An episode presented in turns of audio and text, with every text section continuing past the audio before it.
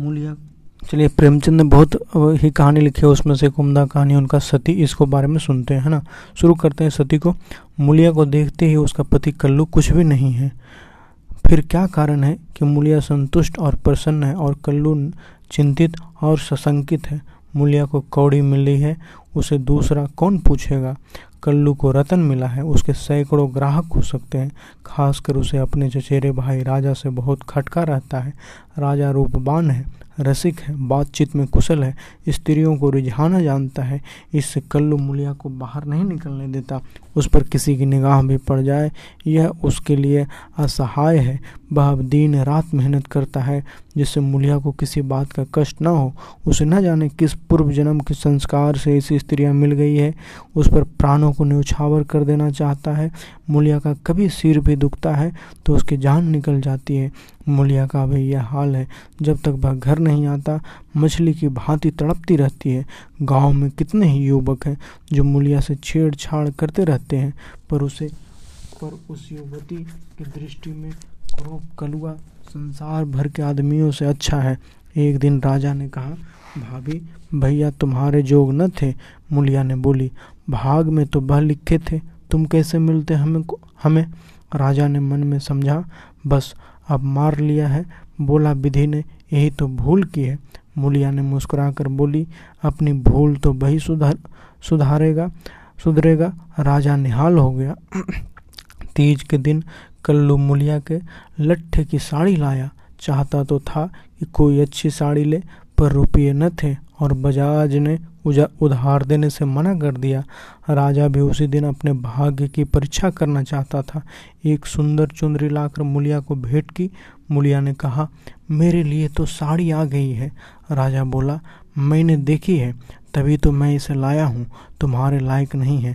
भैया को किफ़ायत भी सूझती है तो इसी बातों में। मूलिया कटाश करके बोली, तुम समझा क्यों नहीं देते।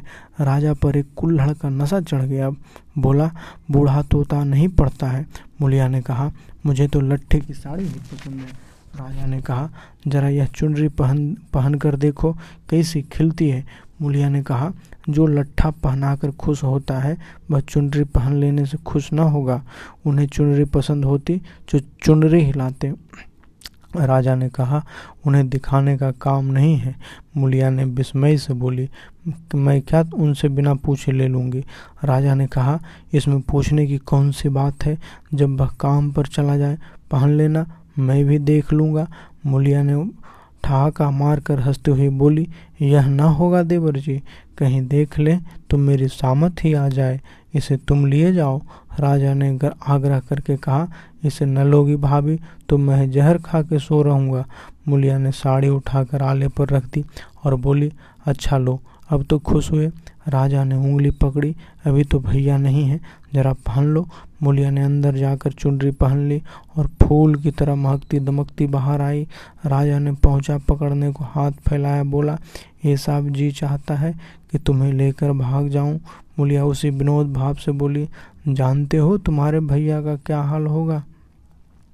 यह कहते हुए उसने किवाड़ बंद कर लिए। राजा को ऐसा मालूम हुआ थाली परोस कर उसके सामने से उठा ली गई हो। मूलिया का मन बार बार करता था कि चुनरी कल्लू को दिखा दे, पर नतीजा सोच कर रह जाती थी। उसने चुनरी रख क्यों ली, उसे अपने ऊपर क्रोध आ रहा था, लेकिन राजा को कितना दुख होता। क्या हुआ उसकी चुनरी छन्न भर पहन लेने से, उसका मन तो रह गया, लेकिन उसके प्रशांत मान सागर में यह एक कीट आकर उसे मथ रहा था। उसने क्यों चुनरी रख ली, क्या यह कल्लू के साथ विश्वासघात नहीं। उसका चित्त इस विचार से विकल हो गया। उसने मन में उसने मन को समझाया, विश्वासघात क्यों हुआ, इसमें विश्वासघात ही घात की क्या बात है। कौन वह राजा से कुछ बोली, जरा सा हंस देने से अगर किसी का दिल खुश हो जाता है तो इसमें क्या बुराई है। कल्लू ने पूछा, आज रज्जू क्या करने आया था। मूलिया की देह थर थर काँपने लगी। बहाना मर गई, तमा तमा तमाकू मांगने आए थे। कल्लू ने भवे से कोड़ कर कहा, उसे अंदर मत आने दिया करो, अच्छा आदमी नहीं है। मूलिया ने कहा, मैंने कह दिया था तमाकू नहीं है तो चले गए। कल्लू ने अब की तेजस्विता के साथ कहा, क्यों झूठ बोलती है, वह तम्बाकू मांगने नहीं आया था। मूलिया ने कहा, तो और यहाँ क्या करने आते? कल्लू ने कहा, चाहे जिस काम से आया हो, तम्बाकू मांगने नहीं आया। वह जानता था मेरे घर में तम्बाकू नहीं है, मैं तम्बाकू के लिए उसके घर गया था। मूलिया के देह में काटो तो लहू नहीं, चेहरे का रंग उड़ गया। सिर झुकाकर बोली, मैं किसी के मन का हाल क्या जानूं?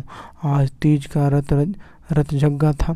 मूलिया पूजा का सामान कर रही थी, पर इस पर इस तरह जैसे मन में जरा भी उत्साह, जरा भी श्रद्धा नहीं। उसे ऐसा मालूम हो रहा था कि उसके मुख में कालिमा पुत गई हो और अब वह कल्लू की आंखों से गिर गई हो। उसे अपना जीवन निराधार सा जान पड़ता था। सोचने लगी, भगवान ने मुझे यह रूप क्यों दिया? यह रूप न होता तो राजा क्यों मेरे पीछे पड़ता और क्यों आज मेरी यह गत होती? मैं काली कुरूप रहकर इससे कहीं सुखी रहती, तब तो मन इतना चंचल न होता। जिन्हें रूप की कमाई खानी हो, वह रूप पर फूले। यहाँ तो इतने मटिया मेट कर दिया। न जाने कब उसे झपकी आ गई तो देखती है कल्लू मर गया है और राजा घर में घुसकर उसे पकड़ना चाहता है। उसी दम एक वृद्धा स्त्री न जाने किधर से आकर उसे अपने गोद में ले लेती है और कहती है, तूने कल्लू को क्यों मार डाला? मूलिया रोकर कहती है, माता मैंने उन्हें नहीं मारा। वृद्धा कहती है, हाँ तूने छुरी कटार से नहीं मारा। उस दिन तेरा तप छिन्न हो गया और इसी से वह मर गया। मूलिया ने चौंकनी आंखें खोल दी। सामने आंगन में कल्लू सोया हुआ था।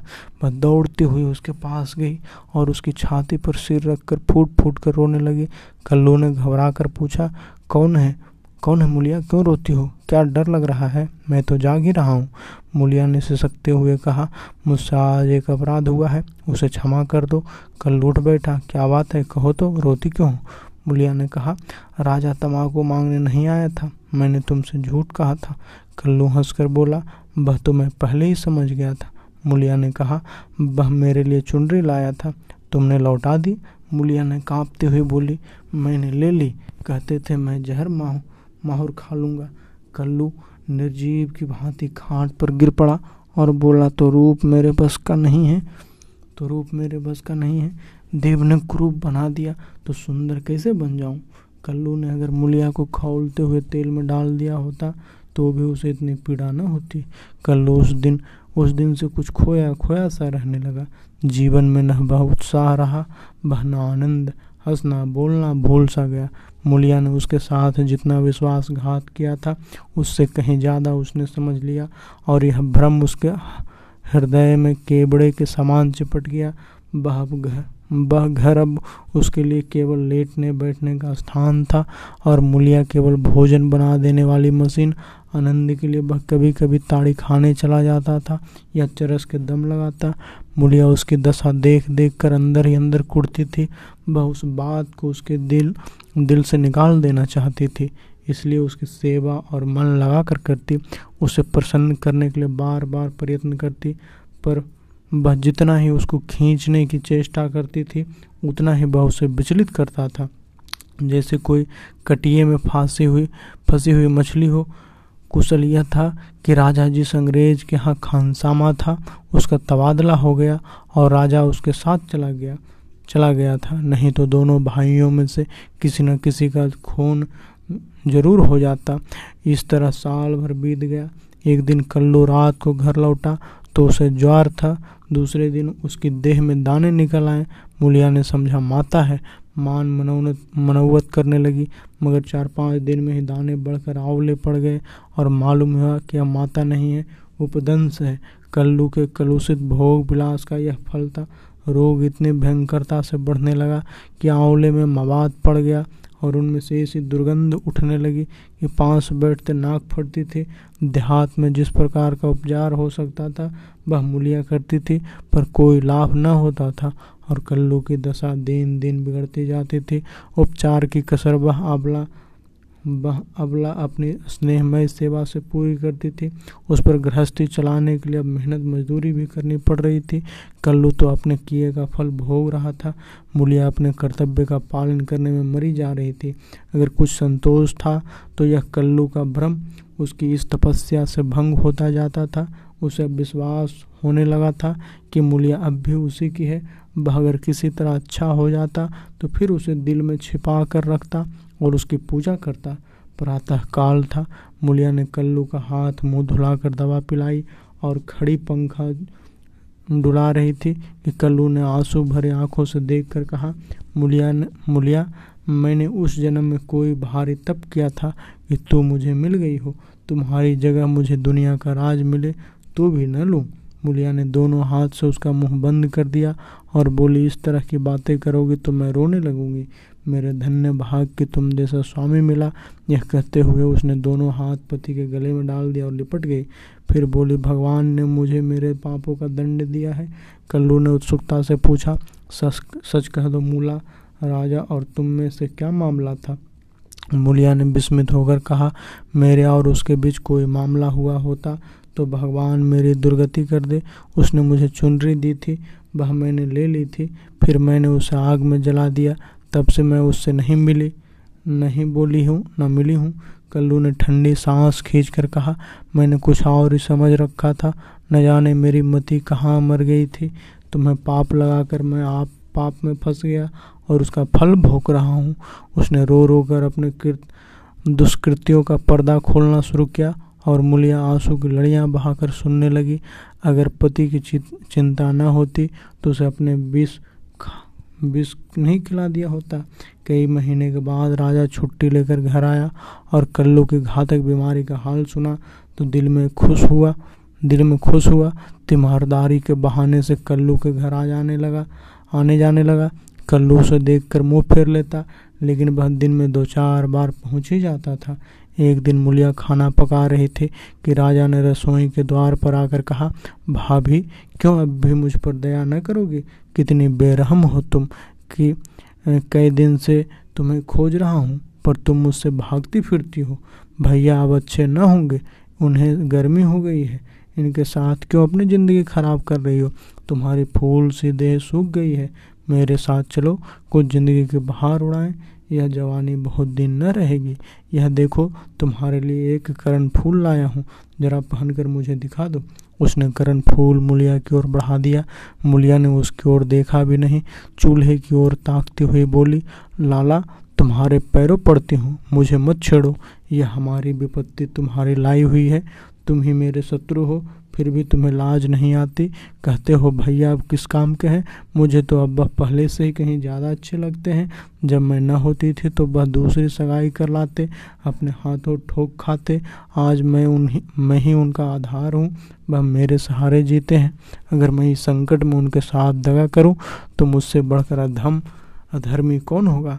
जबकि मैं जानती हूँ कि संकट का कारण भी मैं ही हूँ। राजा ने हंसकर कहा, यह तो वही हुआ जैसे किसी की दाल गिर गई। तो उसने कहा, मुझे तो सूखी ही अच्छी लगती है।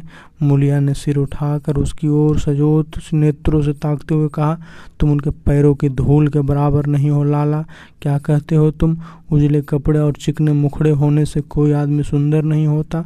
मेरी आंखों में तो उनके बराबर कोई दिखाई नहीं देता। कल्लू ने पूछा, मूला थोड़ी पानी दे। मूलिया पानी लेकर दौड़ी। चलते चलते करण फूल को ऐसा ठुकराया कि आंगन में जा गिरा। राजा ने जल्दी से करण फूल उठा लिया और क्रोध में भरा हुआ चल दिया। रोग दिन पर दिन बढ़ता गया। ठिकाने से दवा दारू होती तो शायद अच्छा हो जाता, मगर अकेली मूलिया क्या करती? दरिद्रता में बीमारी कोढ़ का खाज है। आखिर एक दिन परवाना आ पहुंचा। मूलिया घर का काम धंधा करके आई तो देखा कल्लू की सांस चल रही है। घबराकर बोली, कैसा जी है तुम्हारा? कल्लू ने सजल और दीनता भरी आंखों से देखा और हाथ जोड़कर सिर नीचा कर लिया। यही अंतिम विदाई थी। मूलिया उसके सीने पर सिर रखकर रोने लगी और उन्माद की दशा में उसके आहत हृदय से रक्त की बूंदों के समान सब निकलने लगे।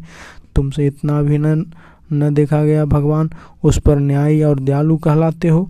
इसलिए तुमने जन्म दिया था यही खेल खेलने के लिए। हाय नाथ, तुम तो इतने निष्ठुर न थे। मुझे अकेली छोड़कर चले जा रहे हो। हाय, अब कौन मूला कहकर पुकारेगा?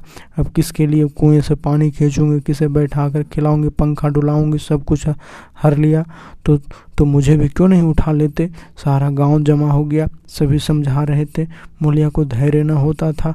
यह सब मेरे कारण हुआ, यह बात उसे नहीं भूलती। हाय हाय, उसे भगवान ने सामर्थ्य दिया होता तो आज उसका सिर ताज यूं न उठ जाता। सबकी दाह क्रिया की तैयारी होने लगी। कल्लू को मरे छः महीने हो गए। मूलिया अपनी कमाती और खाती और अपने घर में पड़ी रहती। दिन भर काम धंधों से छुट्टी नहीं मिलती। हर रात को एकांत में रो लिया करती थी। उधर राजा की स्त्री मर गई, मगर दो चार दिन के बाद वह फिर छैला बना घूमने लगा और भी छुट्टा साड़ हो गया। पहले स्त्री से झगड़ा हो जाने का कुछ डर था, अब वह भी न रहा।